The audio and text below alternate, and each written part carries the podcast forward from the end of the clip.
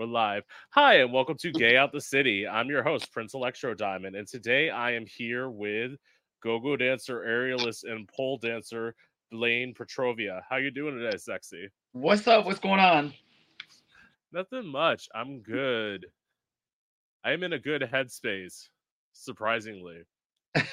I've been I've not because I thought it was gonna be bad, but like I've been I purposely like overscheduled myself, so I'm busy as fuck. Like At work, at work. I was gonna say surprisingly. Wait, what do you mean by surprisingly? Well, this is the thing. This is let's see. This week, this is my third interview out of five. Yeah. Busy. Yes. We love to see it. Yes. Work. So where are you originally from? Uh, born and raised here in New York. Ah, So lucky. I don't know if luck is what I would describe it as, but it's a good place to be.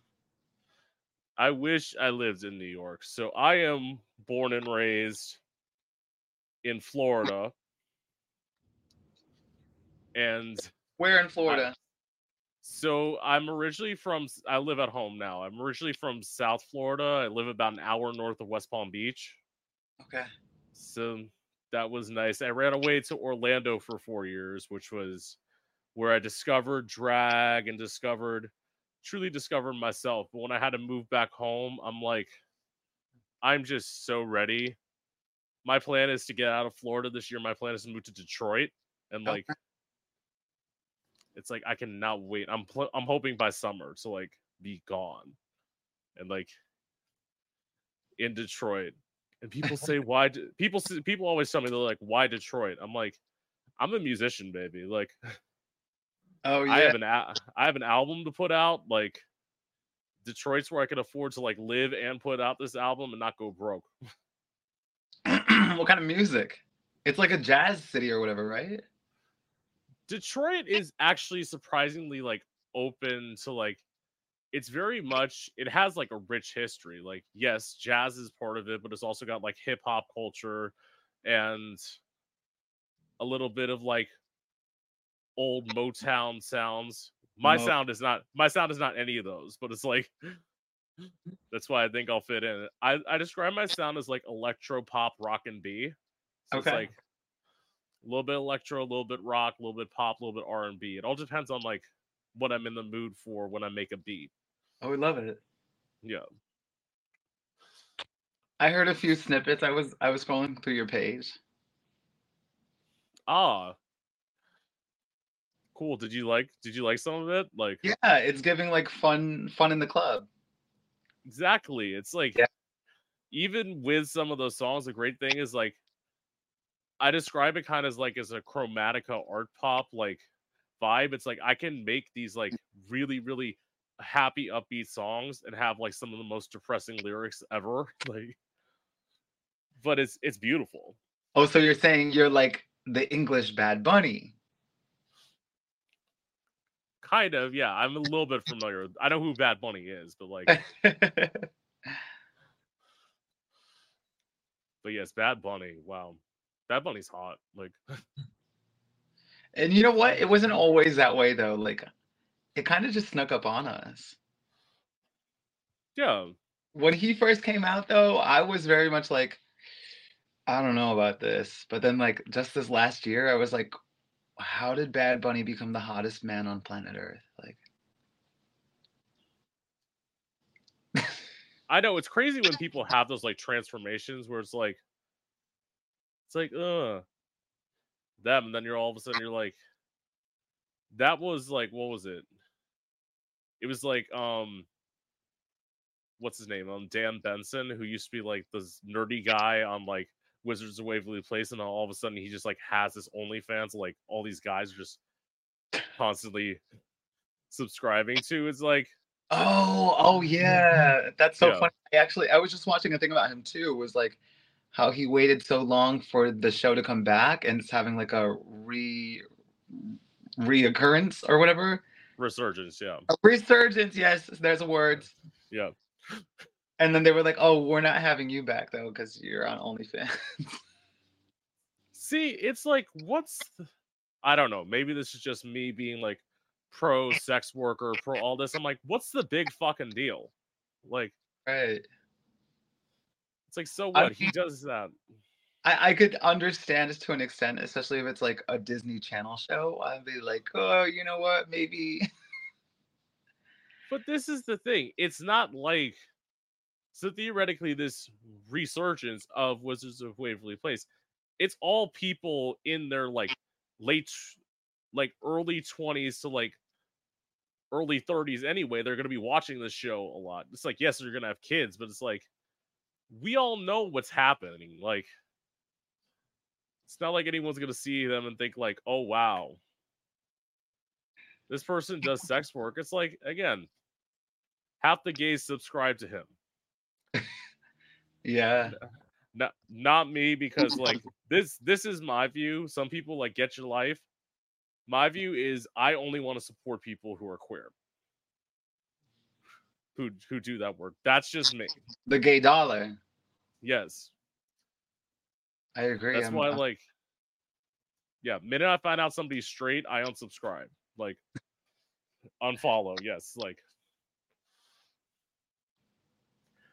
no I, that- I'm in support of that as well. Yeah. I mean, because this is the thing. You're a queer entertainer. Like, you don't want somebody taking your money who's just sitting there for like, they'll come in for like their like six, like seven hour shift, whatever, to like work. And then all of a sudden they get to go home to their fucking wife. Like, Oh no, and it happens a lot. It's very, very common, especially like go-go dancing. yeah. It's- Half, maybe even like a little more than half of the boys are all straight. Like they all have fucking wives and like four kids, and it's like, this is so annoying. I know. Mess. So, what was it like for you growing up as a kid? Um, it was fun. You know what? I'll say it was fun. Um, being in the city, it was very much like do your own thing, like live your own life. so we were wild. We were wild kids. I remember from being like the the early like elementary years, I was very much like um a nerd, I guess you could say. I was like into homework. I loved to like study and shit. And then I want to say like 11 or 11 or 12 around that time, like puberty time, obviously. Yes. Um, it all changed. I was like, I don't want to be smart anymore. I just want to hang out. so that's when I started like, I started like uh smoking and drinking and stuff when I was like 12, 13 years old. Wow. See, see, that's the city, man. Like Oh yeah. s- growing up in like the suburbs, that was never. I was kind of that nerdy kid, and then like, it was like right about when I moved out. So like, I moved out late. Like, most people moved out when they're like 18. I didn't move out till I was like 20, like Oh, no. almost 21, and that's when like Honestly, I milk for all it's worth. if you could do it, Yeah. do it. I mean, I just had to go. Like, as a kid, I was kind of the nerd mm. too, but like, I always, it was, I became like quote unquote cooler when people started finding out that like I wrote music because I started, I wrote my first song when I was 14 years old. So, like, once people started knowing that, all of a sudden everyone wanted to pay attention to me, but I was always in my mind, even before I became out, it's like you just think like, oh my god, you want to be Lady Gaga. Like you have like the visions of I want to wear this and I want to wear that. It's like it was weird, like how I say I accidentally found drag because it's like when I think about it, I'm like, all this shit you were thinking of that you were afraid to do, this is all drag, bitch. Like it's like I can't believe you didn't put two and two together. right. But it's like now. Actually, wait. Let's go into that first. So, what was it like for you coming out? Um, so I grew up in the age of not really having to come out. And I like don't know how to really explain that story, I guess. Because like my parents were like never like, "Hey, are you gay?" And like nobody ever was like, "We need to hear you say these words." It was just like an understanding, I guess. I've always just been hmm. like really myself. Like I was never like, "Oh, I got to I got to pretend to be straight. Oh my god, I have to be so masculine." And I don't know, whatever, right? I just kind of was always who I am. So I don't think it like needed to happen. And then also like literally like the the age of it was like gay was so accepted by then and nobody was like don't be a faggot.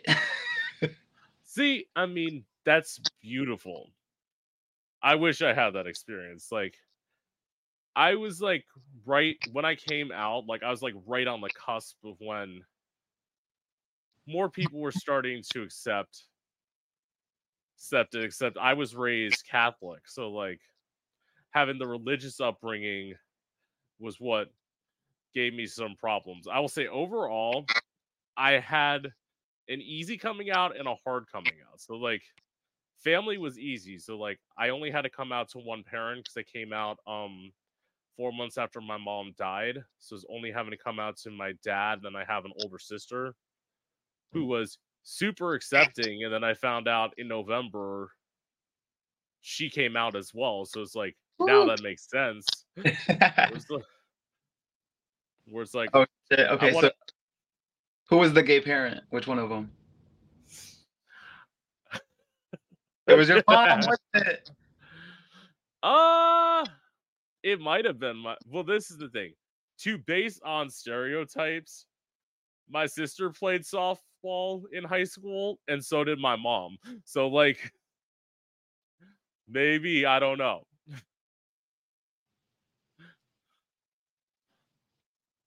Did i lose you? No no no i'm trying to figure out no no no i got it. I was thinking of worse thinking thinking next. Okay so yeah. So that was the good part the bad part was they came out to youth minister at the church which is a mistake because I told him about this performance idea I had with like a knife and how I practiced stabbing myself because I'm dramatic, clearly. Drama, we love the drama. Yes. And he left the room. He came back in about 10 minutes later. He said, Okay, you have one of two options. Either you're coming with me or I'm calling the cops. Now, in hindsight, I would have let that motherfucker call the cops, like, because they wouldn't have done anything. I stupidly went with him Oh so no. he took he took me to get a psyche eval. Oh no. They had told they had told me I had passed it, but I remember being on the phone with like my dad, like being like, because we were at a hospital. I'm like, yeah, just come back here and get me. I'm all done. And all of a sudden, I had a cop yell at me. He's like, get off the phone. I'm like, I'm thinking like, what the fuck? And then Yeah. they stuck. See. Yeah, and then they stuck me in a ho- in a hospital room, and for five hours they just left me in there. They didn't tell me a single thing. And then that's when they told me they had put me on a suicide hold, and they transported me from the hospital to a mental institution where I spent 64 hours before I got released. So religion and Florida both came together, conspired. yes. and then the whole his thing was, I thought you were suicidal. That argument went away when he and a priest got me in a room and set me up with a therapist to pray the gay away. Work. And how Yeah. did it go? It went so well. I'm totally straight. Like I don't like men's no more. no, as I say, I thought it worked for about mm, six hours, and I saw a guy I was into. I saw his ass and got hard, and I'm like, nope, failed.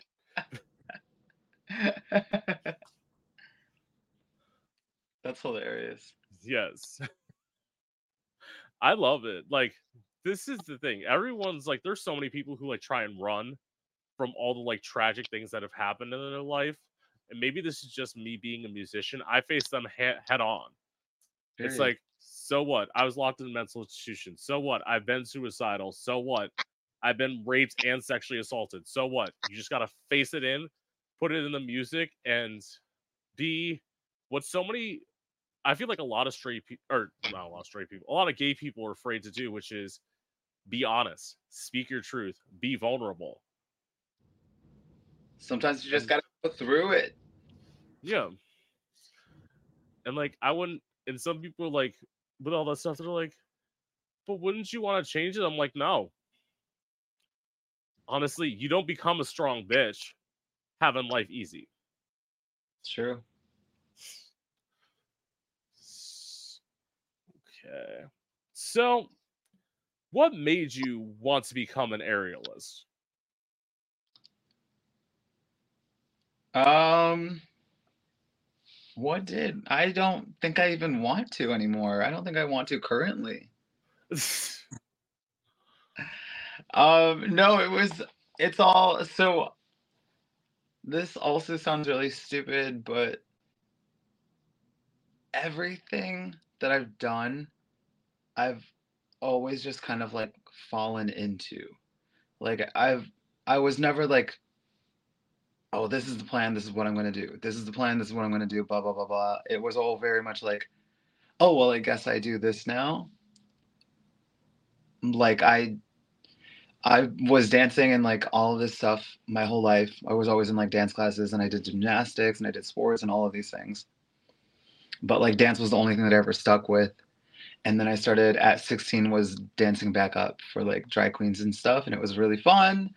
And then I was like, oh, okay, well, I think I could do this professionally. And I started dancing with a company and I was doing like um we did like music videos and like opening acts for like local artists and we would do shows and stuff. And then I was like, wait, I kind of hate this. I don't want to like be in a chorus line for some people. It's like how how can I do my own thing? And that's when I started dancing back up for drag queens and they were like, "Hey, do you want to like go-go dance?" And I was like, "Yeah, sure. I don't know what this means." I was literally only 16 slash 17 at this.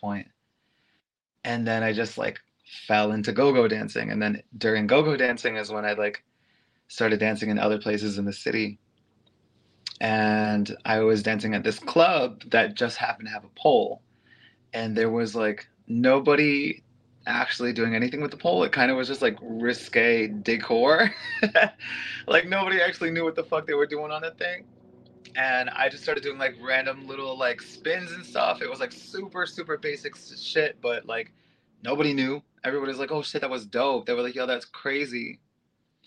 And then I just kind of like started teaching myself how to do stuff on the pole. And excuse me, I just ate. Yeah. I just ate, so I'm like, I'm tired, but I'm also like, let's but so I started teaching myself on the pole, and then I like got really good at it, and I like realized that I really liked it.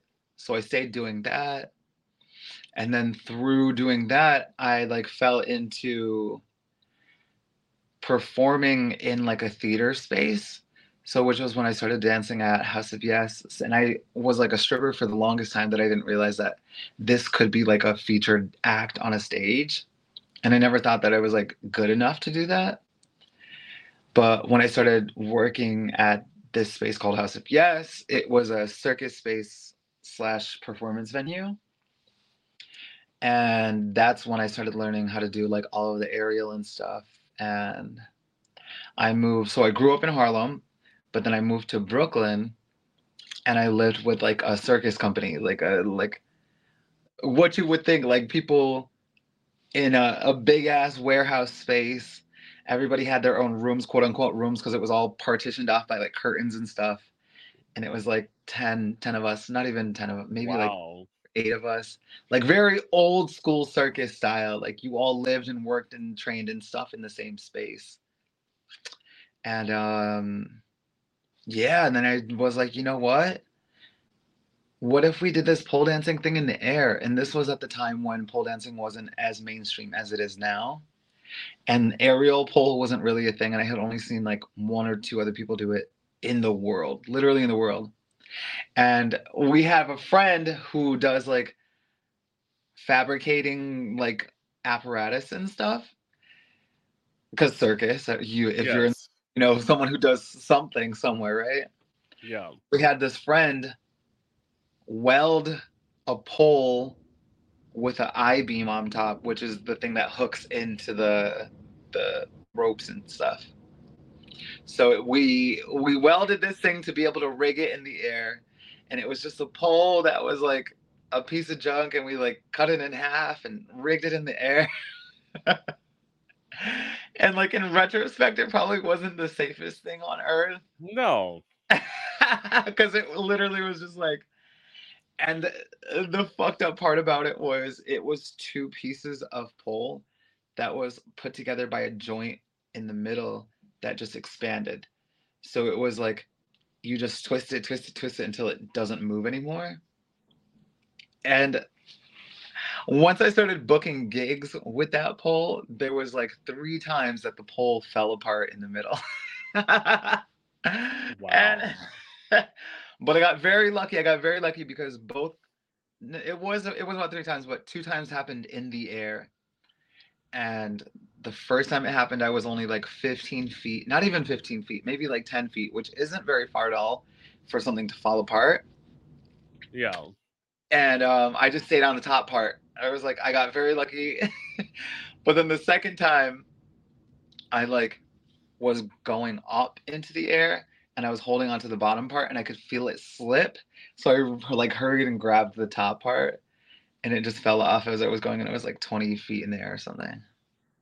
That is crazy. First of all, I get that thing of to your beginning of like not wanting to be a chorus person. I was as a singer, but I was also the one who used to get like the dagger eyes from the choir teacher because like I would be doing vocal runs as like I naturally do because of course in my mind I feel like I am Mariah Carey, Christina Aguilera. So like yes, I just and he used to stare daggers at me. I'm like, I'm like, I'm like, I'm thinking, I'm like, I a, I understand why you think this is annoying because I'm not saying they're doing like classical fucking style as you want, but it's b, it's like I am a big bitch, like I am I am fucking six foot three. Like my voice projects out. Like uh, they were like, "Hey, you." Yeah. Hey, you doing all that? Calm it down. I didn't have to. Just like would stare and like I kn- I knew it was at me. It's not like I thought like, oh my god, he's staring at somebody beside me. No, I knew it was me. Like, but my thing was just like probably you knew. It's like I knew I was never meant for that. Like I always knew that like the idea of like being backup for somebody, it's like it's like no, I got a powerful voice. As I was explaining to somebody, there's like the people who hold the microphones like right there. No. I hold a microphone right here, y'all are going deaf. I like have to hold it like out here. oh yeah, no, I knew I knew even like as a kid, so it was like I never even wanted to do anything normal. Like I remember when they would ask you when you're young, like, what do you want to be when you grow up? And all the kids are like, oh, I want to be a policeman, or I want to be a fireman, or I want to be a lawyer, or whatever, right? I was like, I want to be famous, bitch. From the jump, I always I was like, I don't want to do no regular shit. See, that's interesting because it's like well, actually, no, I'm jumping over one thing that I just thought of. So you said you started go-go dancing at 16.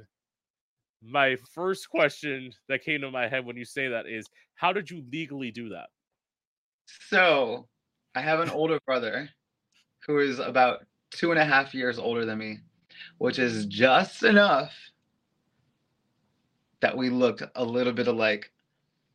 And um, I was just able to use his ID to get into these places.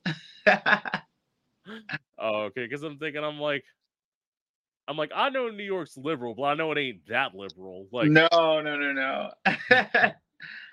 um, so like, I guess technically you're supposed to be 21 to work in these places, right? But there's always there's always exceptions and ways around rules if you really want them to be.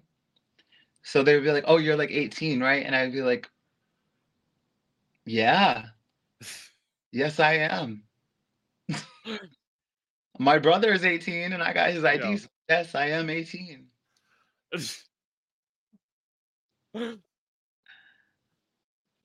See, I feel like if I had lived in a city, I would have been that person who tried to like get the fake ID to perform in places because it's not like it's like I didn't start performing in drag till I was like 21, but it's like let's be clear, I was the bitch who was going to American Idol auditions at 15 years old. Like there was no doubt in my mind that like I wanted to be a performer. I just didn't know that like I wanted to be a drag musician because actually when I was a kid that wasn't even a thing like Oh yeah. cuz I mean, even now, it's still like a really relatively like new thing, right? Like, I know of one all drag band, and I don't know. They're like the only one that I know in the world, honestly. well it's because I was trying to do the stuff like in some ways with like my start it was great that people like Adore Delano had already like kind of started doing music cuz it's like it's like that was more my thing because I looked at who was it? My thing was I never wanted to be a Britney. Like I loved Britney. That's not my style. Like I am very much I'm a huge Gaga fan. I'm very much like am Gaga all the way that like not being afraid to like unapologetically be you and like somehow you don't intentionally cause controversy, but when shit happens, Shit happens. shit happens. Yeah, I literally had somebody. So I was on a Twitch stream and I was in like a t-shirt dress a few weeks ago, and like I went to go like bend over to like change the song, and like I was wearing a t-shirt dress and like a thong underneath, and somebody tried to like like my I accidentally showed my ass, and somebody was like, "Oh my god, you did that on purpose." I'm thinking, I'm like, no, bitch. It's like it's like sorry you saw my ass. I'm not gonna fucking apologize for it. Like, but also, so what if you did? yeah. That's why I, I deleted their comment. I'm like, I'm not, I'm not listening to this bullshit. Like, so okay. So I guess what was it like for you the first time you performed? We got to get a little more specific on that question. What do you mean, like professionally, or just like in general? Uh, okay, fair. We're gonna say, let's go professionally. Professionally, I did my first paid professional gig when I was 16. It was with this dance company and I was doing hip hop dancing at the time. So it was like um so stupid. And it was um it was the opening of an art show in like a big festival. So it was like really intimidating. And um admittedly I'm not the best choreography dancer. Right. I- I don't really like it. but um I was really really nervous and I just remember thinking okay, if we can get through this then it will get better in time. And I just remember thinking like oh, but what if but what if it doesn't get better in time? because I just remember uh, we went through like a month of rehearsals for that that show to happen, and it was like um, it was actually on an audition that we were going to use because we had built this thing, this big choreography. It was like an eight minute piece. There was like a bunch of different transitions in and out of it, and it was going to be used as an, as an audition to open for Rihanna wow. and- and there was like a lot of pressure to like perform in a big venue for the first time but then also the pressure of it like being an audition was like yeah. Uh, it didn't feel good. So I'll, I'll say, the, I guess I'll say I didn't like it. Yeah. I think that's what added to like not wanting to be part of like a, a group thing also. Cause I knew like if I myself would have gone out on stage alone and just like did what I could, I would have felt much better because I can always have control of me in like what I'm doing. But having control of me and what I'm doing in conjunction with other people is Yeah. not my strong suit. I mean, yeah. As I said, to that point of being in choir, we've understood that like I'm the same way.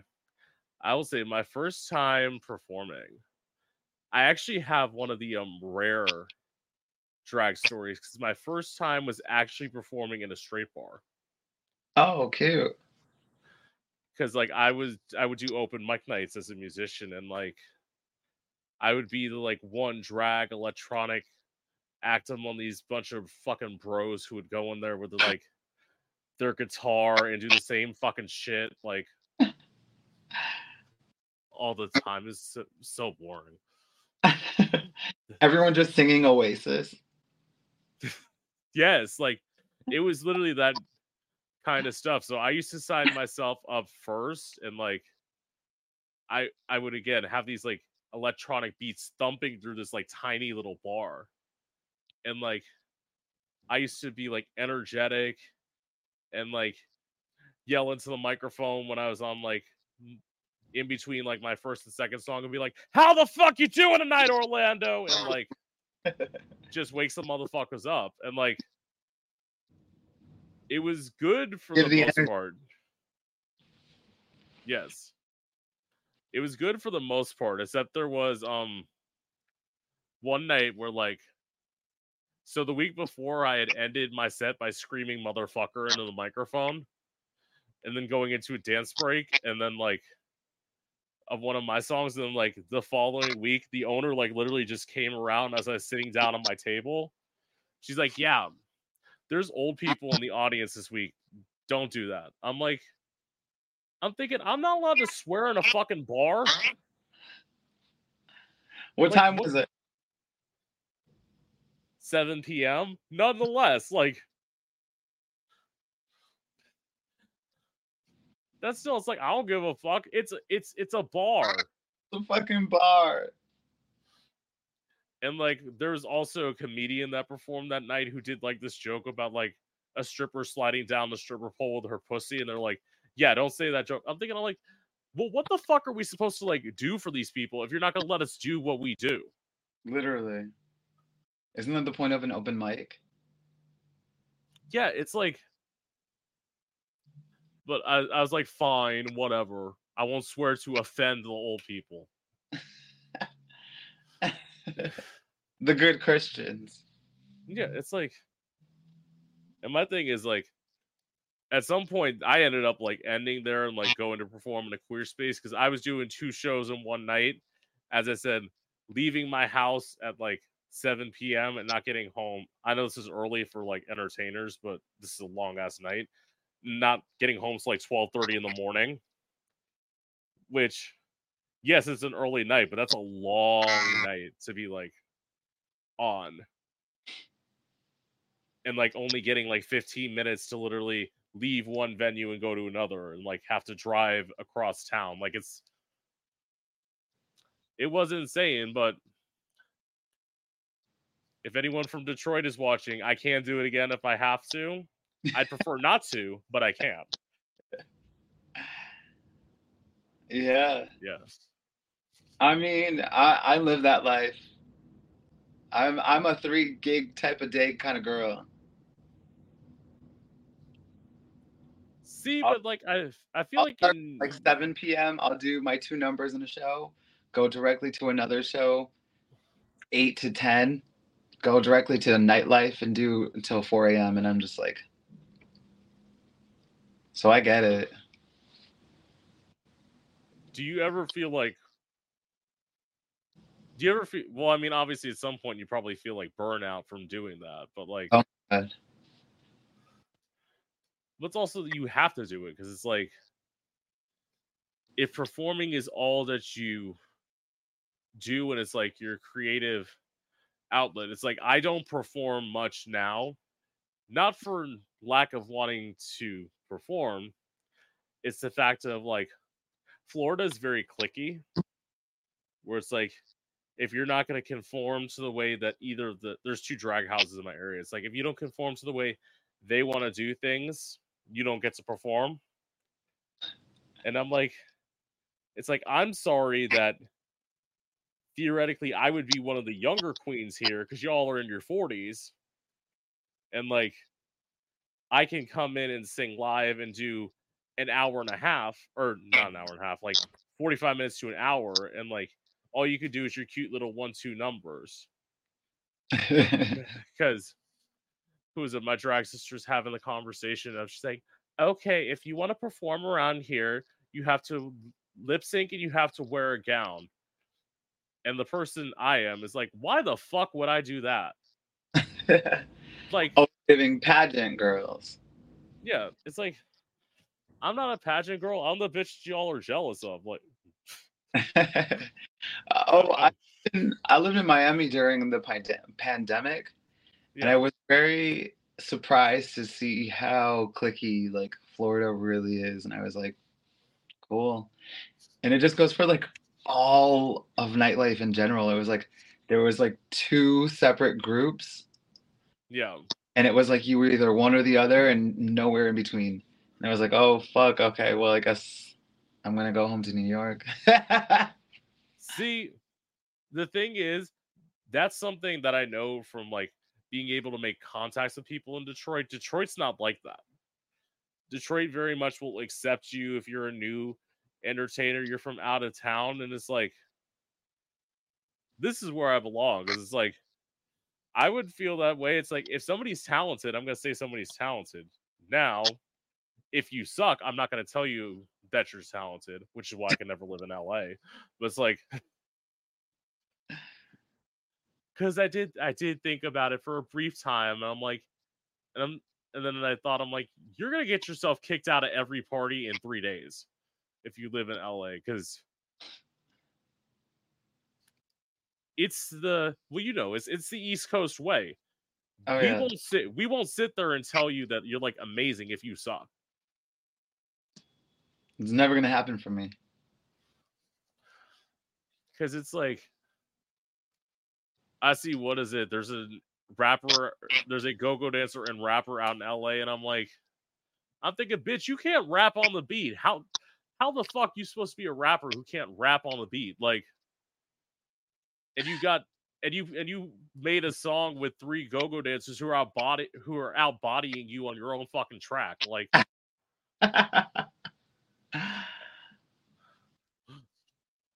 I'm just I don't know who this is, but I'm gonna need you to spill that tea. You okay? You want me? To, I've already said who it is on here, so I might as well just say. Let's okay, hear it. So, so there's a um as I said, his name is Tokyo.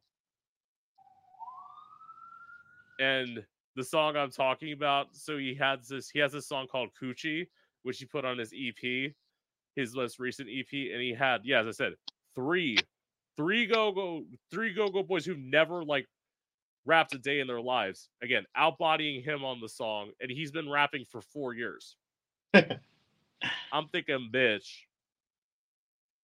Get it together it's like, and there are people out here like there are talented people praising him. I'm like, work. Uh, yeah, it's like I don't know. Like, as I said, that thing of it's like yes, I'd want to be the person who's like, listen, I'm gonna tell you exactly what a record producer would tell you with this song, and be like, I wouldn't sign you if you were the last artist on earth. like, Damn, the last one.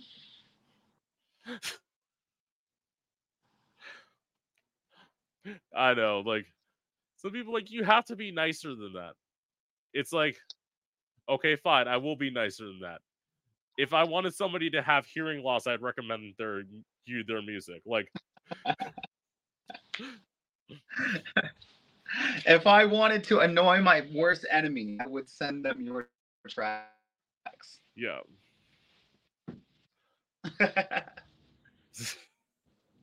yeah.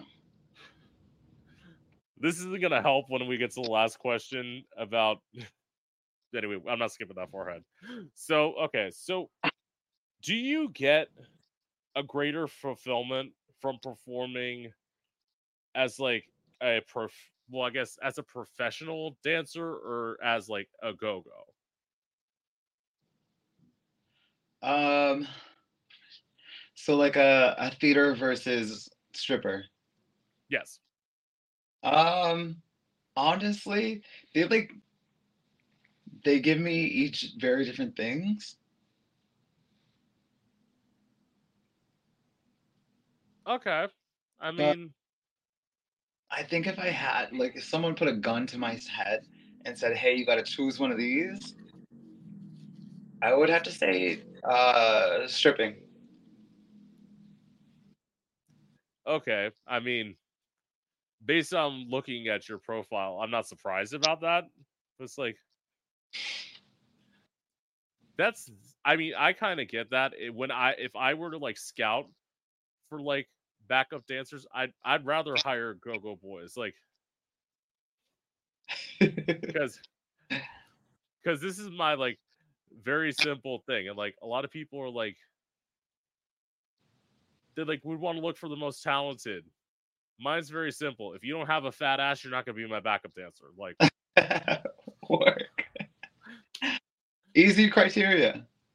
yeah it's like somebody's like but don't you need them to have talent it's like listen you could have a choreographer teach them exactly kind of what i want but it's like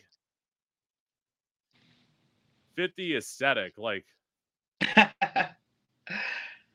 well, I guess this is why I'm so torn between it, is because like um at risk of sounding arrogant, I am very talented. So it's like theater performances and like doing like regular shows, regular shows, quote unquote, like uh yeah like cabarets and stuff. Like, yeah, it's fun and it's great and it like fills me somehow. But I'm also like a dirty slut that loves money. So yeah, I would say definitely stripping stripping over theater. Yeah. And first of all, saying okay. This is where it's gonna be like touchy crossing the line. I would say this saying that you're talented is fine, at least in my view. Like, If you can back it up. yeah, very true. It's if if you can back it up, it's like but being like timid, like first of all, you know this is a go-go. You have to be so confident when you're out there, not because of the fact that you want to be like arrogant and think that you're better than everybody. It's the fact of if you are very timid out there, They don't want it. You can you can correct me if I'm wrong about this. That just gives motherfuckers who want to take advantage of a go-go dancer more reason to take advantage of a go-go dancer. Well, I think it's also as a as a male dancer, if you're like shy and timid, and this is what I've noticed, I've been in the I've been in this fucking game for like 10 years now. If you're like timid or like shy or whatever, and I've danced all over the country, all over the world really, and like seeing guys and how they interact with the crowd differently, it's very like if you're not like a, a confident person, they don't care. They don't want you. so it's like you kind of have to have a bit of an air of arrogance. Like you have to borderline that a little bit. Yeah, I mean, as a performer's perspective, I can kind of get that too, because it's like being in this. Let's see. You said 10 years. I'm coming in at eight. Yeah. Can you hear them in the hallway? Is that too loud? Um. Yeah, I can kind. I can definitely hear them, but it's like, if that's the only spot you got, I mean, like, You want me to tell them to shut the fuck? Up? Because I'll do it. I don't give a fuck about these hosts. I'll tell them to shut the fuck up. if you think you can go ahead and do that, girl, go ahead.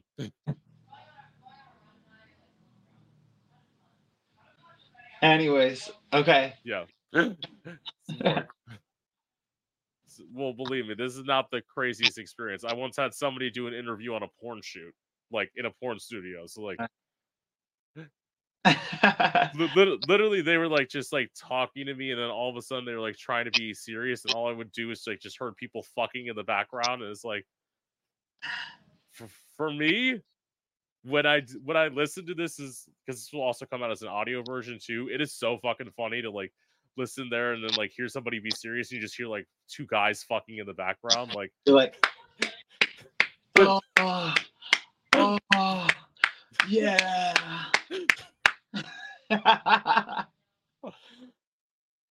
I loved it. So to answer this, would I rather want to do my thing is like I guess I can answer this. Would I rather do independent or be corporate? And for me, independent's better because it's like the minute you're gonna sit there and be like corporate, you're gonna be like, okay, so again, going back to the dress thing, like I dress half fucking naked in drag. Like I don't give a shit. Like somebody's like it came during the pandemic. I was like basically like thinking because I had this vision of wearing bodysuits and all that. And my first thought was, well, you're not skinny. And then the second thought is like, but you can't think like that. It's like, fuck it. You're not skinny. It's like your body is your body. Like, Body is your fucking body. yeah. And it's like, as problematic as Lizzo is, like, she literally is the one who paved the way for bigger bitches to like be able to wear like nothing while performing. You know what's funny? I, I, love eh, we were watching the Grammys the other night, and I was like, "Wait, is Lizzo still canceled?" I mean, I don't honestly. I'm pro Lizzo. I love her, and I just I don't know. I think I think we can forgive her. well, I mean, if anything, you're a dancer, so like if you're willing to forgive Lizzo, then maybe we should, because that's. I mean, granted, it wouldn't happen to you, because like, I mean, it might, but I would go along with it. I'd be like, "Fuck yeah, I'm gonna eat that banana out of that pussy." you see, so I'm I'm kind of on a different stance. So I can see how someone more conservative would be like, "Oh no, don't eat a banana out of a vagina." Meanwhile, I'm like, put some syrup on that shit too. Let's go. see, that is, but that's literally to being like extremely conservative. See, I grew up during the time where like everyone was like shocked when Janet Jackson like speaking to the Super Bowl, which was Oh, and her titty course, came. uh, yeah, when her like when her tit came out, I'm like, I look at that now, I'm like, what's the big fucking deal? It's like there was no deal, and it's like she got blamed for that when it's like, but she was the one who exposed her own breasts. Y'all let Justin Timberlake slide because he's a fucking man, a white man. and like a white man who like sat there and like cried to the executive at CBS. This is why you I can't tell know. me, can't tell me that was not orchestrated. I refuse to believe that was not orchestrated. I think it was orchestrated, but I do mm. honestly think something went wrong. I will. I'm in that camp. I mean, but like the lighting, the lighting cue of when it happened was too accurate. You know what I mean? Well, no, because something, something was supposed to happen. She like they were supposed to tear something off, and she had like a lace thing underneath that Oh, apparently so he just went a little far, is what you think? Yeah, Great. as I said, like with that, and my thing is like national TV and like networks. I already know that. Like, I have a concept for like a reality show, like a singer songwriter show, and I'm like, put my ass on HBO, like, because the minute you put me on CBS, they're gonna have to censor half the show, and like, Put me on the late night HBO. yeah, I do. I love HBO. I love. give me give me the old Sex in the City time slot. Yes, Sex in the City. Every gay's fantasy. So, okay, where am I? Oh, so how have you reacted when someone's inappropriately touched you while go-go dancing?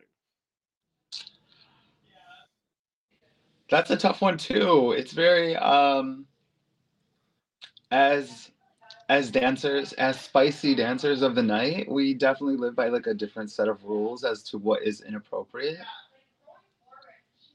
And I think it definitely varies by person. But um fuck, what what is the craziest thing? Um I've choked a guy out before.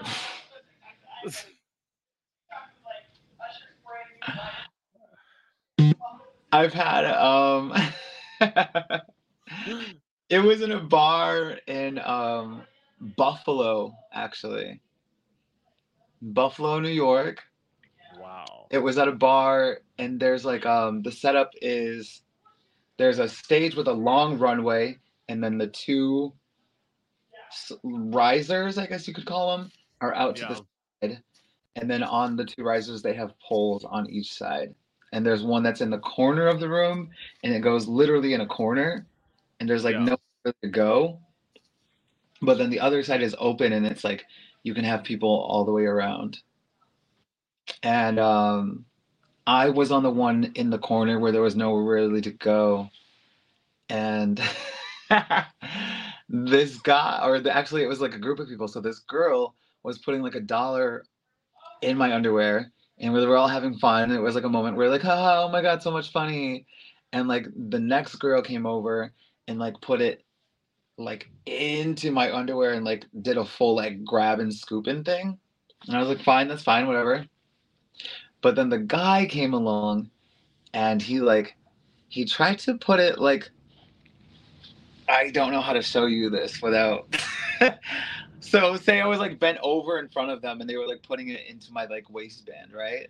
Right. He tried to go through the underneath part and like by my balls and like tried to like put it inside of my actual asshole.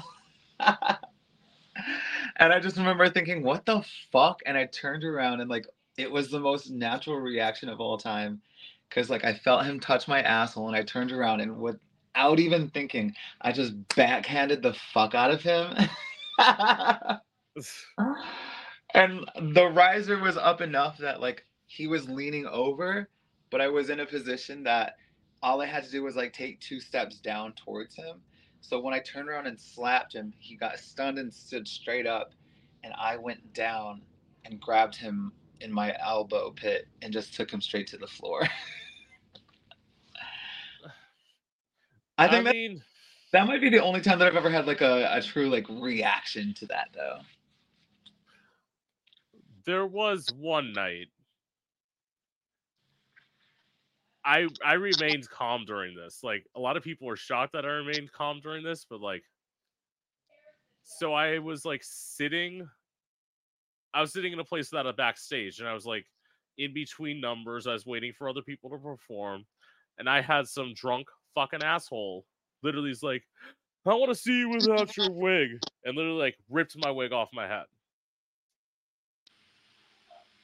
No. And and I'm thinking, I'm like, baby, you're lucky you got me in the right mood tonight. Because if not, I would be untying this platform shoe and it'd be going right upside your head. Don't touch my fucking face. Don't touch my fucking hair. Yeah. It's like I'm sitting here minding my own business and you're sitting here like purposely causing trouble. it's men. Men don't know how to act. Yeah, it's like because this is the thing, as I've always said with go-go dancers, even with somebody I knew, even if they were like their ass happened to look really good that day, like it's really hot seeing them like dance and all this stuff. Even if I was just like touch their ass, I'm gonna ask their permission. It doesn't matter if I fucking know somebody or not. Like, if I feel like touching your ass, it'd be like, can I touch your ass? And if you say yes or no, I will respect your decision. I love that. Yeah, we love consent. Consent is sexy as fuck. But like I said, like strippers, we live by a different set of rules. So I think if you give me money for touching my ass and you don't ask, like that's okay. Yeah. But if you fucking if you're trying to reach inside of my actual like literally inside of me, you better have at least more than a 20 in that hand. Cause yeah, because it's like first of all, I love because some people think it's cute. It ain't cute. It ain't cute to grab somebody's. It's not cute to like finger somebody's hole. It's not cute to grab somebody's dick. Like It's crazy. it's it's annoying. Like, don't forget, I'm still a fucking person. Eh, Yeah. It's like and that's the one thing I feel like doing this podcast has taught has like taught me. It's like obviously you know go-go dancers are people, like in the back of your head. Mm. You know that, but it's like Like they're I serving, don't like they're serving the fantasy hard as fuck for sure. But like, yeah. let's not forget that this is still a person. and it's like I want to humanize people because it's like maybe if first of all, a lot of people think go-go boys are stupid. Like we are. over. You are not helping my case, by the way. I'm trying to make you all seem somewhat intelligent. Like, no, don't humanize us. Don't humanize us. We're just dumb, slutty boys.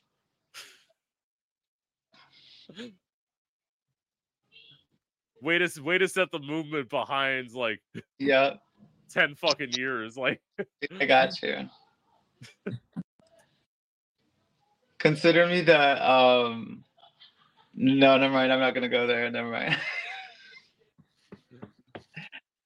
you about to catch me in a real problematic mood right now. he's okay. So Blaine's basically admitting he's Paris Hilton. He's Paris Hilton on a stage. Like, I was gonna say the Lindsay Lohan. Consider me the Lindsay Lohan of Go Go's.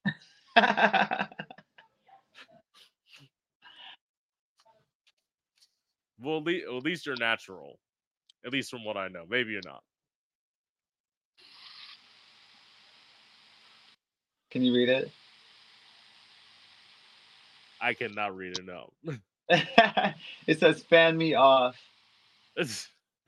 from the um, fucking Renaissance. We had VIP. We did the um, Club Renaissance tickets, so we were later right around the fucking stage. yeah. Gave us this swag bag with like a. There's like a little book in there. There was like a hat and this fan, and there was like another thing in there. It was really cool. See, I'm not. I'm not gonna say what I've said about. Well, okay, I didn't even say anything bad about Beyonce. I said I lo- I like Beyonce. Don't get me wrong, but like Okay. my thing was when I talked about Renaissance. Everyone like I didn't get the giant obsession with Renaissance. Like I love Beyonce, but what has Beyonce honestly done for the queer community? Um, you know what? I'm gonna be on the opposite end. I was never really a big Beyonce fan until I went to the Renaissance tour. And now, unfortunately, I will definitely have to say I'm I think I'm part of the BeyHive. Um, she's one of the biggest artists in the world, like undisputedly one of the biggest artists in the fucking world. She is the celebrity to the celebrities. And to have someone with such a platform lend that to the queer community is like I know it's not the first time it's ever happened, but in the day and age that we're in to have that happen is like yeah, I love her. I love her for that. See, this was the argument that I made to somebody where it's like when people's like have this giant obsession with Gaga, I got it. You had Born This Way, you had all of this. Ah. It's like Gaga really like went in Oh yeah. and like She was like like she's like, I'm for the gays. And that was it. yeah. Whereas like, but okay, here's what I will say: if you had to trap me in a room and say, choose between Beyonce and Taylor Swift, without a doubt, I'm choosing Beyonce. Like, I was gonna say, don't don't say what I think you're gonna say.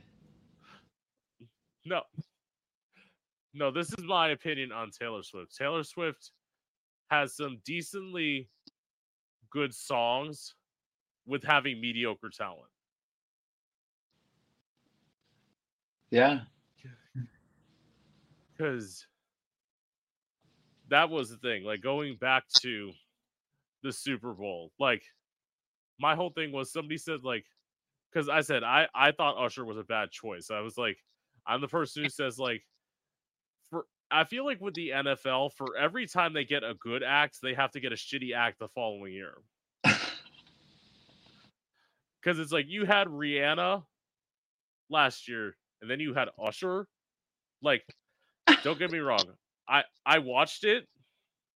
It wasn't bad, but it's not. It's not a Rihanna. It's not a Gaga. It's not a Katy Perry. It's not a Madonna. It's not like.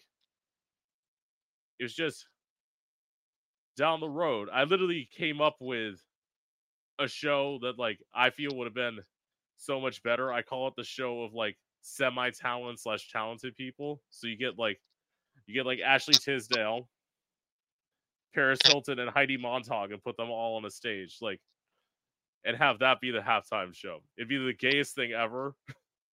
but again, it's Ashley Tisdale. she's the she's the somewhat talented person to be clear. I'm fucking screaming.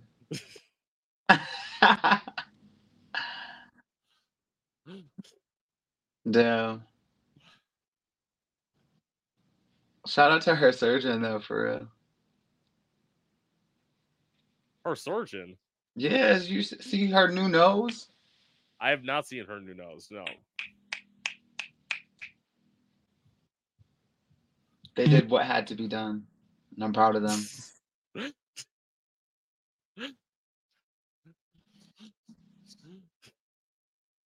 so you're just sitting there being like, you can't have a huge nose. Like, I mean,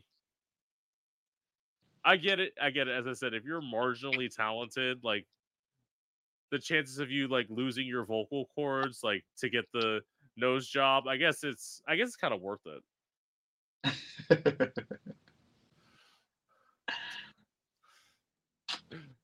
yeah, I agree. Yes. I'm very pro plastic surgery. I well, as I haven't done anything, but it's like my thing is when people talk about it, I would do it when I need it. It's like I don't need it now. Like I'm literally approaching 30, no wrinkles, so it's like I haven't had to do Botox or anything. And it's like I think I look good, although I did have this one bitchy ah. coworker who said like, "Oh yeah, I would definitely think you're 29." I'm thinking like, "Bitch, how dare you fucking say that you I look my age?" Don't fucking bitch. God damn it. It's like, "How dare you, you ass?" I'm screaming.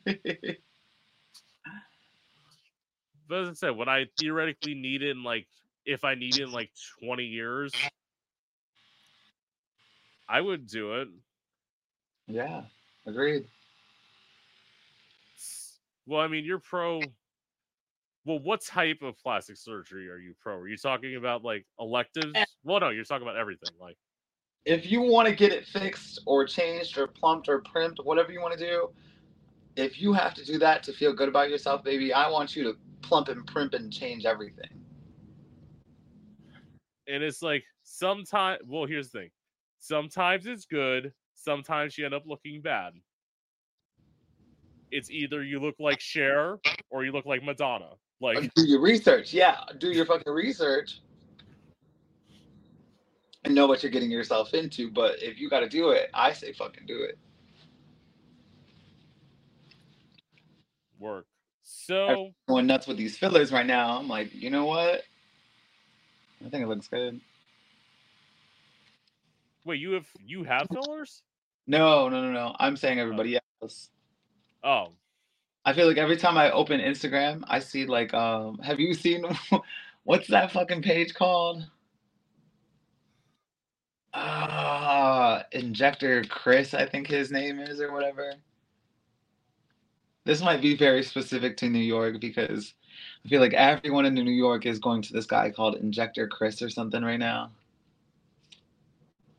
And it's like everyone in New York has their face full of fillers right now. Yeah, it's like it's like insane. As I said, it's like you could either you can look good or you can look like Mateo Blanco. Like that's just how how I say when somebody said like it's like what's the point of having like I mean, grits. I get wanting to change yourself, and as you said, let everybody do you.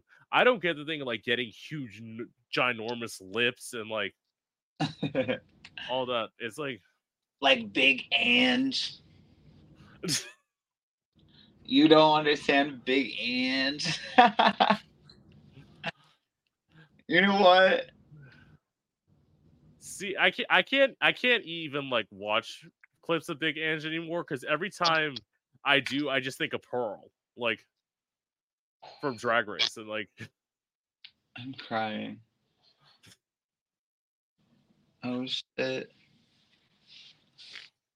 i'm at less than 10% okay we're gonna keep this going and i'm gonna actually answer i'm gonna try and like rapidly run through some of the questions okay because I don't want your phone to die. Like, okay. So, have you ever had a tip stolen from your body? Um, yeah, absolutely. More than I'd like to admit, honestly.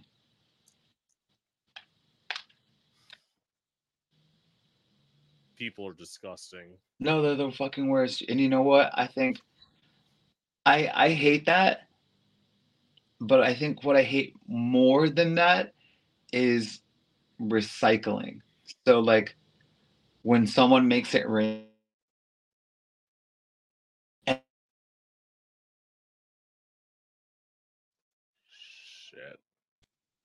I that fills me with pure rage. Yeah. It's disgusting. So okay. Um. Okay, so would you consider doing OnlyFans? um. So I I did have an OnlyFans for a minute, and I really hated it. Actually, it was.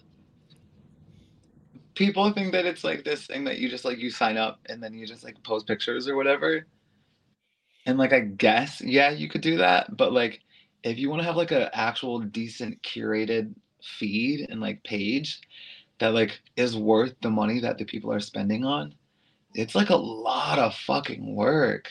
Yeah. It's a lot of work. Like, first of all, you have to have quality content. So you have to be right. doing shoots with like actual photographers, which is a hassle to set up with people because it's like, well, OnlyFans isn't the only thing that I do. I'm a full time performer. Like I'm yes. If I'm just sitting around, it's a miracle because I'm constantly in rehearsals or I'm constantly training or like I work out five, six times a week to like stay in shape to do all the things that I do. It's like I'm on six days out of seven days a week. Wow. So like, finding space to have a photo shoot of like my asshole is not not my ideal use of time, you know? Yeah. I mean, I'll answer this. The reason why I just wouldn't do it now, it's like I've thought about it, but it's like My thing is, I'm an artist. I don't want to sit there and have to be like, pay attention to me as a musician. But you did this shit on OnlyFans. Yes, but I'm a fucking artist. Like, I don't want to sit there and have like back and forth. And it's like, my talent should fucking speak for itself, but of course not, because people are closed minded. right. Yeah. Agree. Agreed. Yeah. So, have you hooked up with someone who's tipped you? as much as I would love to say no, it's gonna be a, a yes from. I'll take two hundred. I'll take yes for two hundred, Alex. Unfortunately, um, probably more than I'd like to admit on that as well. Here's the thing, though. Here's the thing. One of the the funnest and like sluttiest times of my career was working on Fire Island, and um, yeah, we uh, we did Fire Island for like three years, and we would go out every weekend from like May to the end of August. So it's like a good like four months of just yeah. like on this gay as fuck paradise. And we had a Friday show, but then I would also do a Saturday night like pop up moment. So yeah. I would be I would be on Fire Island literally all weekend, all summer. And you know, the vibes are flowing, the money's flowing, people are hot as fuck on Fire Island. So like, yeah, can't really help it sometimes, you know.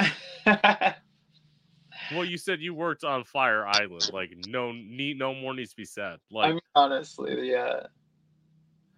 But I will so... say, at home in the city, I try very, very hard to not have any kind of like personal stake in anything that I do in the club because it's very much like I'm at work. And I think that's the one thing that most go-go boys forget, especially with like this new crowd of boys. It's like everyone like I don't know what the fuck is going on. Everybody thinks that it's a dating site or something.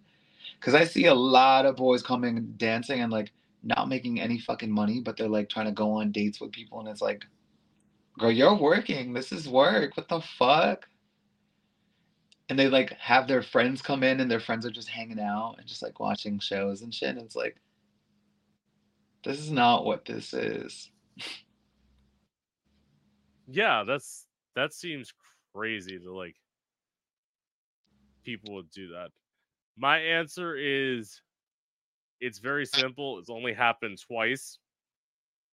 Technically, one of the times was I'm using gay math here. One of the times was like six or seven times with the same guy, so it only counts as once. but there was this guy with a cross-dresser fetish, and like, like six, seven oh. times after I performed, he's like, "Do you want your dick sucked?" I'm like, "Yeah."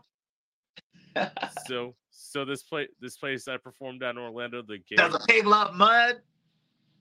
The gay person was like, he wanted to go like out and like there's a beach out back and like so I let him like suck me off and like he was glad to do it. I'm like I'm like I will gladly do this whenever you want. and then the only other time was I was visiting at this point. So again, this place also had like a giant field where it's like a parking lot. So I went out with this guy to his car.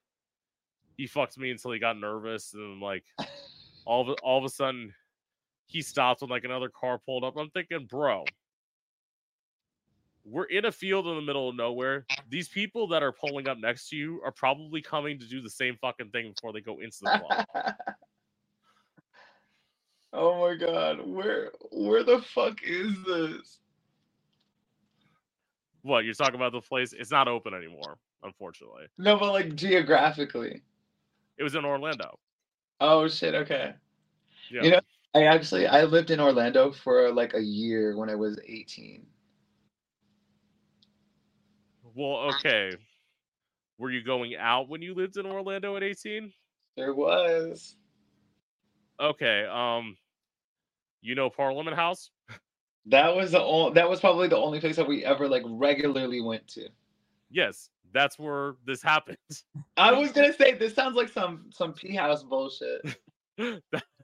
that's where I used to perform. So like, yes, this is absolutely. This is giving P house bullshit.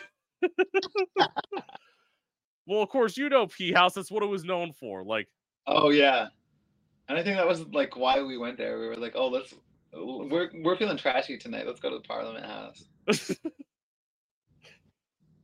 I was so sad when that place closed during the pandemic, which is why like my chances of like moving back to Orlando became zero after that. Oh, are they like I'm they're like, like shut down? Yeah, they had to shut down because of the um they couldn't afford to keep it open. So literally they shut down the Parliament House and then like I think last year they knocked down everything. Oh shit. Yeah. Damn. Oh, I love that place.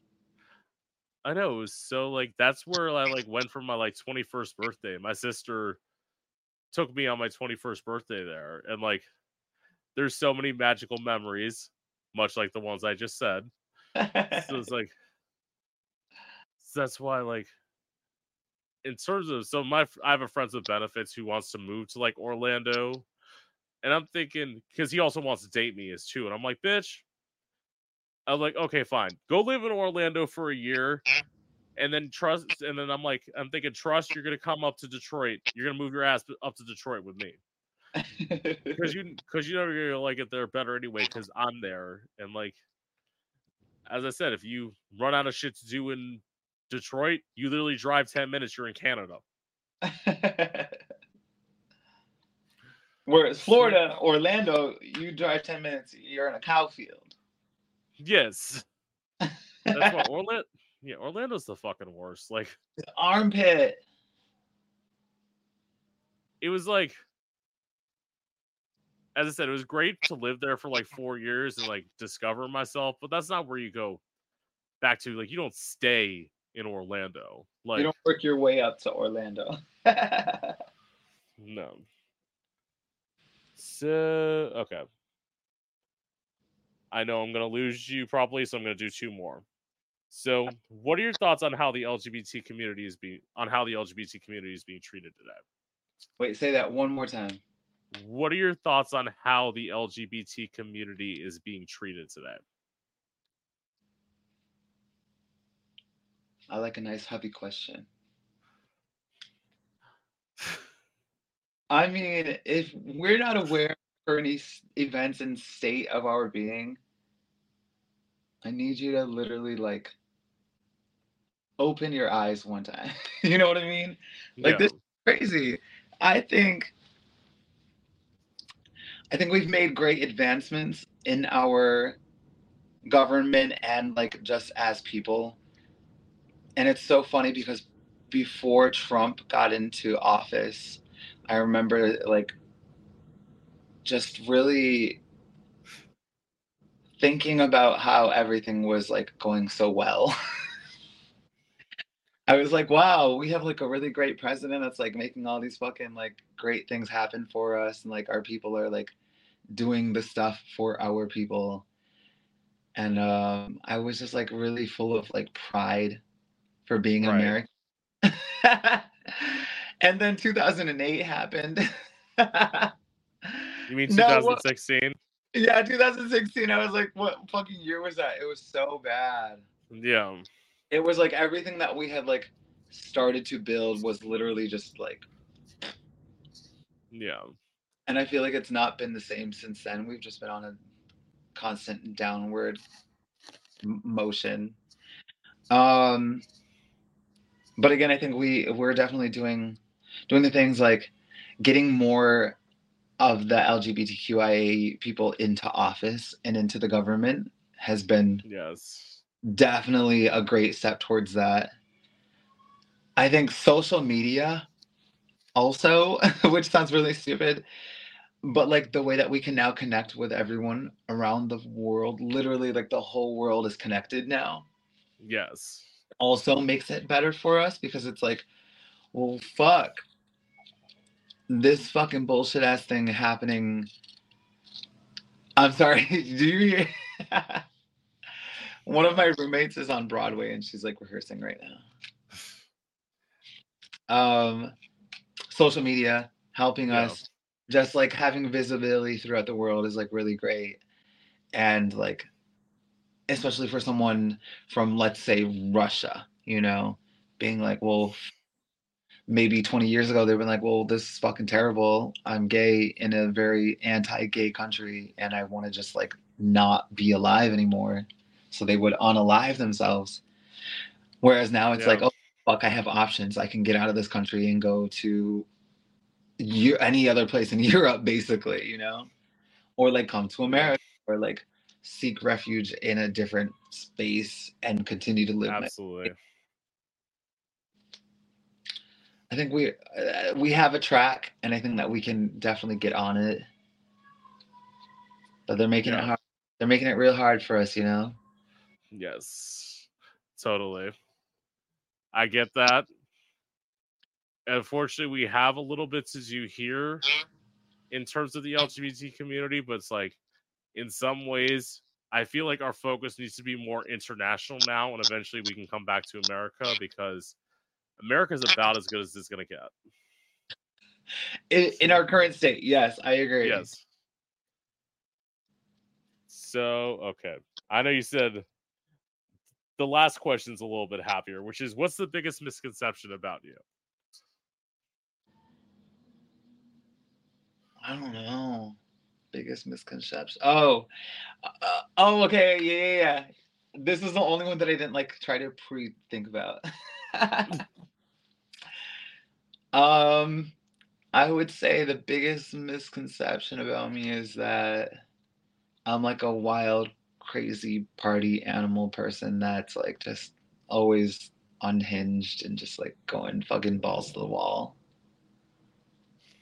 But Yeah. actually, I'm a Libra and I'm a triple Libra and true to form Libra. So I'm like, if I'm out in the world, I'd like to portray that kind of image. But actually, Right. like, I'm I'm home. if I'm not working or if I'm not performing, I'm home and I want to be seen by not a single fucking soul. I mean, I kind of get that, where it's like, in some ways, like being a creative person, it's like obviously you have to, like, at least for me, some people can create among people. I create when I'm isolated. So it's like, that's why, like, as I say, very recently I've been feeling isolated and then trapped. It's probably when I want to get out of Florida. And it's like, with that, I've been able to write like crazy. Oh yeah, I love that. Yeah, and you know what? I'll I'll say um the pandemic definitely changed a lot for me also. So like pre-pandemic, I was extremely introverted. I was like I, I'll find any reason to go home and be a home alone. Yes. I would literally like people would be like, okay, let's go to this party. They'd be like, okay, we're done working. It's 2 a.m. It's still early. We could go to this party and we could go to that party and blah blah blah. And I'd be like, I gotta go to bed. I'm sick of y'all. I have to I can't even be around people anymore. I mean, I get that where it's like, but I would So- just crave I would crave isolation and then like like I said, the pandemic happened and I had all that time to myself. It really changed it for me and I'm like coming out on the other side.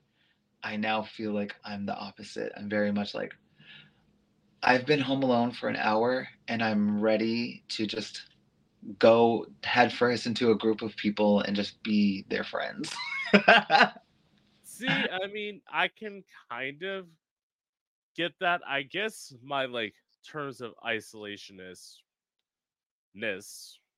I don't know if that's a word, but I just said it. It's like if I lived in a city, I would be I would have a completely different mindset on this.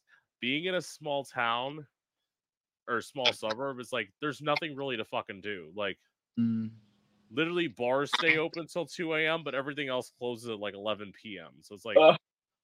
it's better to be at home anyway because it's like once i'm in a city i'll be out more and it's like i'll be performing more it's like now you do what you can to like this podcast. My best friend like interviewed me on here and he's like, So when you move, how is everything gonna work in terms of doing this podcast and doing music? And I'm like, I'll find a way to balance it out. And it's like because I loved I love doing this and I also love music. So it's like I'll find a way to like balance it out and make it work.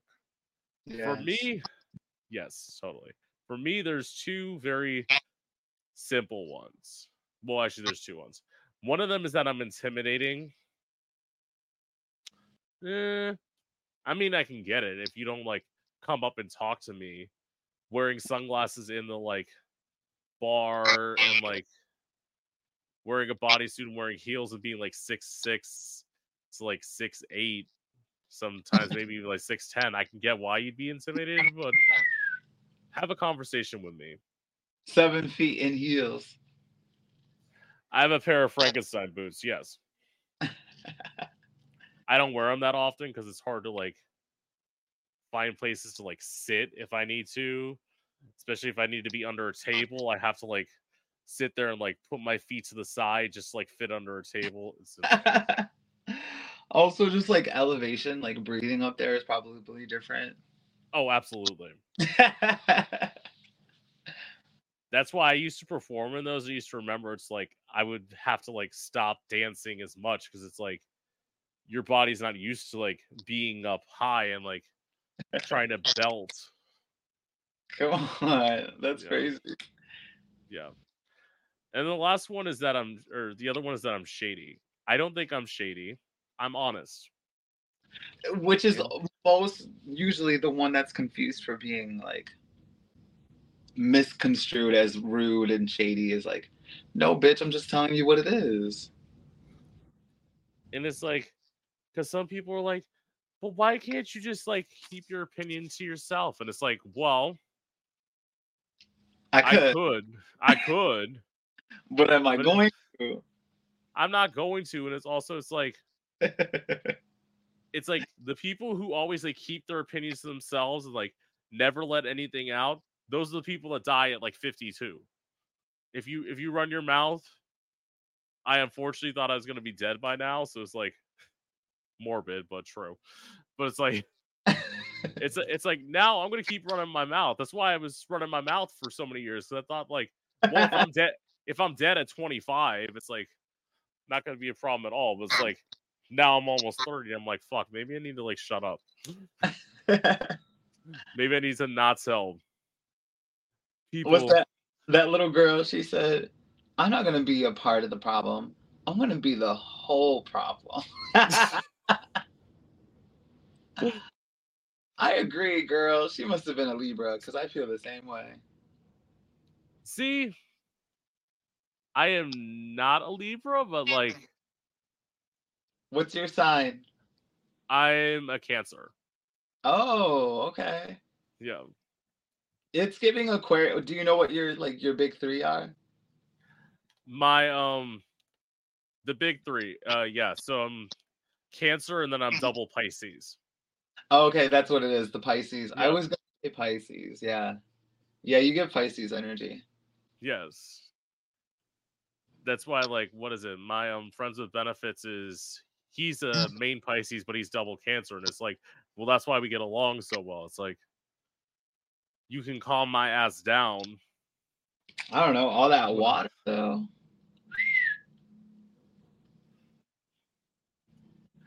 Well, this is the thing. I make I make it work because he's a black guy with a big dick and like he knows how to work me. I'm So crying. that is that's the other reason for me to move to Detroit because it's like everyone's like, "Are you scared?" I'm like, I'm like scared of what? Like, Scared of falling on some good dick? Yes, I am. like, trust. I lived in the hood in Orlando. I was fine. I used to the my front door used to be like be like Disney World for black dick, but it's like I just I learned how to fucking deal with them. It's Black History Month. How dare you do this? What?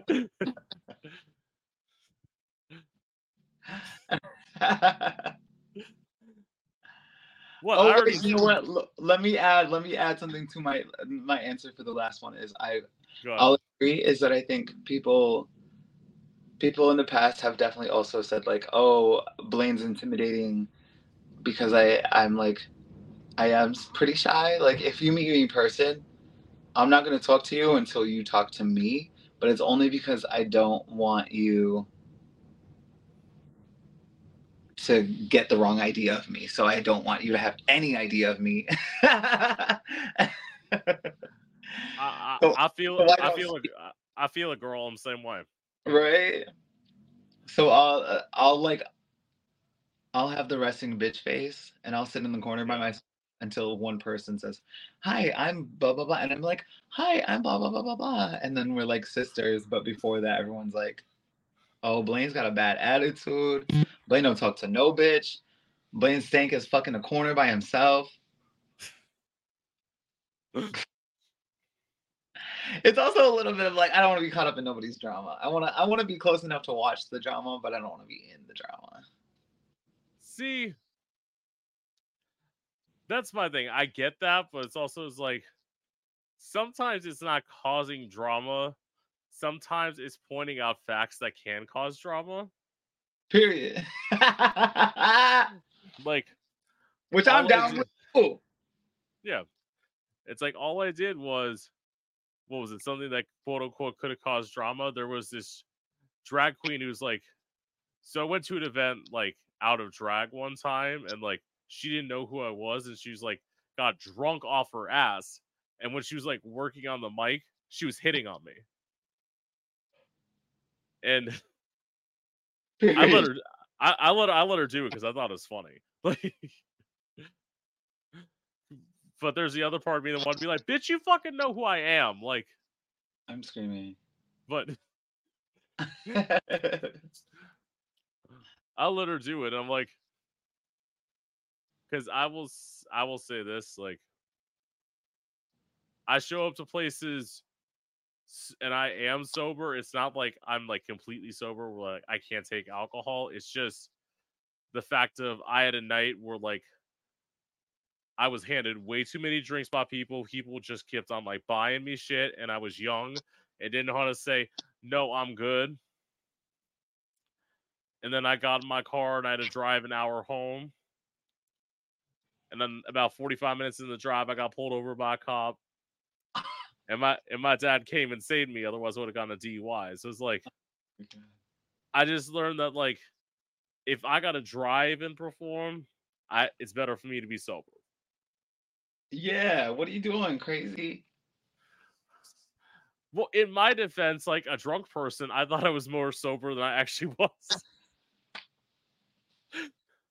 You know what? One of the worst one of the worst reasons I've heard someone give for drunk driving or like excuses I should say was like I'm a better driver when I'm drunk. I'm like, bitch. what? Now who the fuck told you that? You told yourself that? Cause I don't believe it. That's like that's like saying I get smarter when I smoke a joint. Like it's like it's like the, correlate the correlation and correlating. Like That's like saying go-go boys are smart.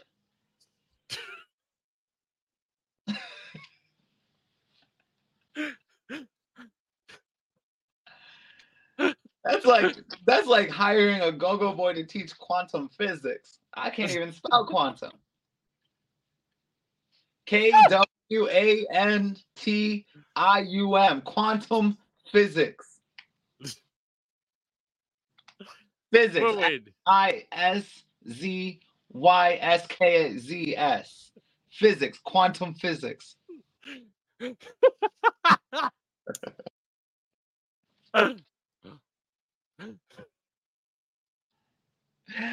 Oh my god, this is stupid. I'm I'm going off the rails here, kid. I don't fucking care. Like work. I love it. Literally to to the two thing you said with Black History Month. I literally said what was it? I I decided if I was going to do stand up comedy at any point, I have the like perfect joke that theoretically some people say is racially insensitive. I just Uh. think it's pointing out a historical fact. Uh oh. Don't tell. I'm gonna go into it. It's like Uh oh. Oh no.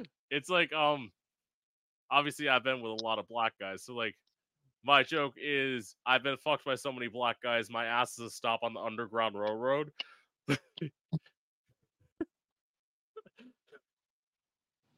My mom's calling me. I gotta answer Yeah. that. Yeah. you know what? My mom is Yeah. calling me right now, so I. I'm gonna I'm gonna I- go. I'm gonna pick that up, and I'm gonna I'm just gonna I'm- go. I know, I'm gonna like I'm, I'm gonna sign out with Oh. I was like I was like oh, here's my hat. Um, not to make it morbid or anything, but actually, my mom died ten years ago. Well, I mean, as I said before, my mom, what is it? I'm trying to do the math. Eleven? No, no, no, more than eleven. God. Um.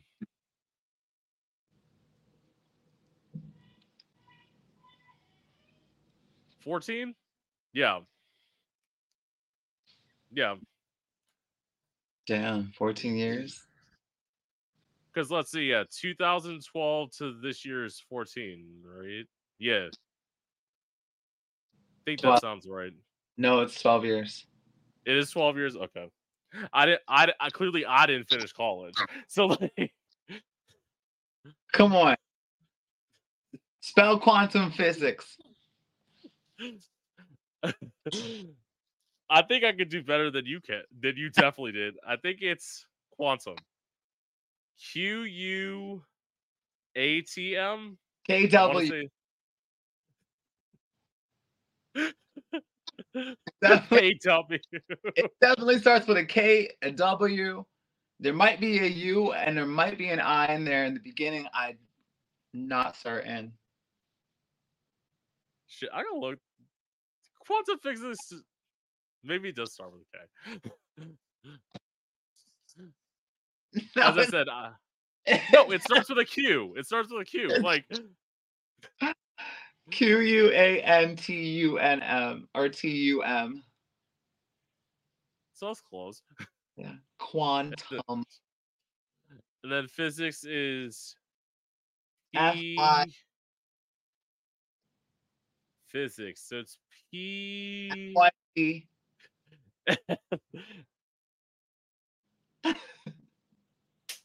Fuck, I don't know. P H S Y C H I C S. yeah. I was, I was thinking of this. Okay. I think the only the only real way to end this is wait, are we allowed to do nudity on this? nudity in like what way? And like can I show you my ass? I think so.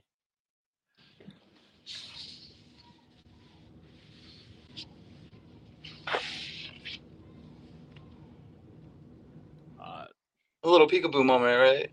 yeah, They're gonna shut us down for this? I don't get shut down for anything. Like Hey I've like I'm like hmm. maybe if I did actual porn, Twitch might ban it. But it's like you just showed your ass. Like, well, as I said, I literally did it on a Twitch stream in a thong. Like, I didn't get in trouble for that. I basically did as much as you did. Yeah. The only I only get in trouble on TikTok. Like that's Oh, I've had my account on Instagram taken down like twice now. for what? Well, I I know for probably for what. It's like Yeah. Well, that's actually, you know what's funny is uh, so there was a moment in time when there was a thing called a FOSTA SESTA law that went into effect. And that's really what fucked us over on the internet because it was this thing that was trying to stop sex trafficking. And it was a law that went into effect that was um censoring like sexual stuff. Not to get too deep into it, because I could go on about this all fucking night.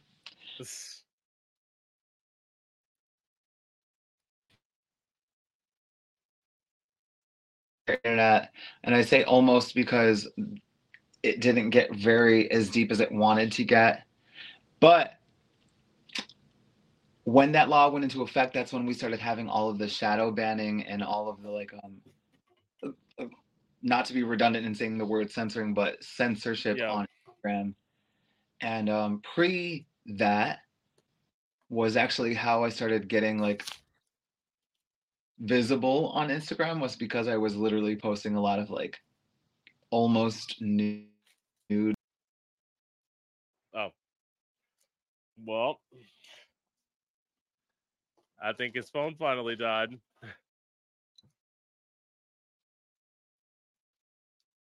So, anyway, with that being said, God, this wig looks a hot mess. This is Gay Out the City. I'm your host, Prince Electro Diamond. I hope you've enjoyed.